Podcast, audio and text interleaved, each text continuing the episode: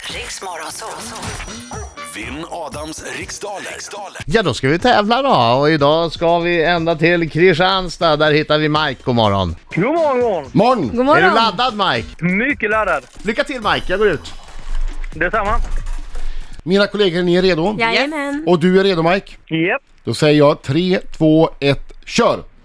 Vad heter den största arten i fågelfamiljen pingviner? Kejsarpingvin. Vilket språk skapades i slutet av 1800-talet av läkaren L.L. Samenhof? Latin. Vem kan man i höst se laga käk och leda tv-serien Vad blir det för mat? Eh, per Morberg. Är engelskt horn ett bläck eller träblåsinstrument? Eh, Bläck. Vilket århundrade föddes den polsk-franska kemisten och fysikern Marie Curie? Eh, 1800-talet. Hur många hörn har byggnadsverket Pentagon i Arlington, USA? Fem. Vad hette val- valutan i Frankrike innan man i januari 2002 gick över till euro?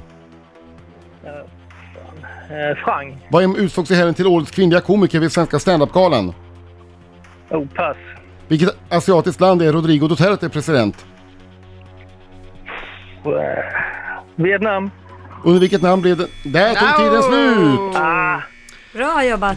Nu sjunger vi Bra! lite. Hallå, hallå, hallå, hallå! Kom igen Mike! Och oj, oj, oj! Oj, oj, oj, oj, oj! Sjung nu Mike, en gång till! Och oj, oj, oj! oj, oj, oj, oj, oj, oj, oj. Oj! Bra! Där Mike, grattis, Mike. Bra! Fotbollskörskvaliteter på det. Exakt. Okej, fokus! Okej, då kör vi. Vi har nästa kanske. Vi kör.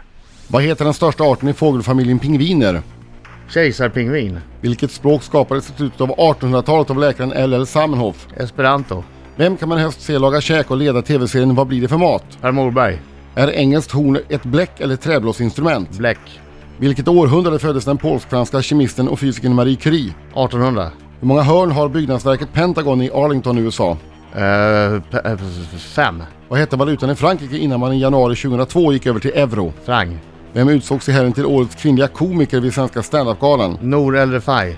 I vilket asiatiskt land är Rodrigo Duterte president? Filippinerna var det va? Under vilket namn blev den tyske piloten Manfred von Richthofen berömd under och fruktad? Röde Baronen. Kan Då man- så, då... Hette- Det fanns inte någon som hette Röde Baronen. Vänta lite! Ja då, jag säger det. Jag har ingen aning. Ja. Jag chansar. så. Vilt, Du är klar. vildsint, sluggandes in över mållinjen. Och där är det för sent att ändra sig. Då ligger det till så här om vi går igenom facit att den största pingvinen det är ju kejsarpingvin.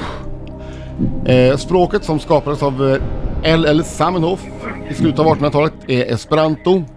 Och vad blir det för mat? Det är ju ett tv-program som Per Morberg leder. Engelskt horn, det är ett träblåsinstrument.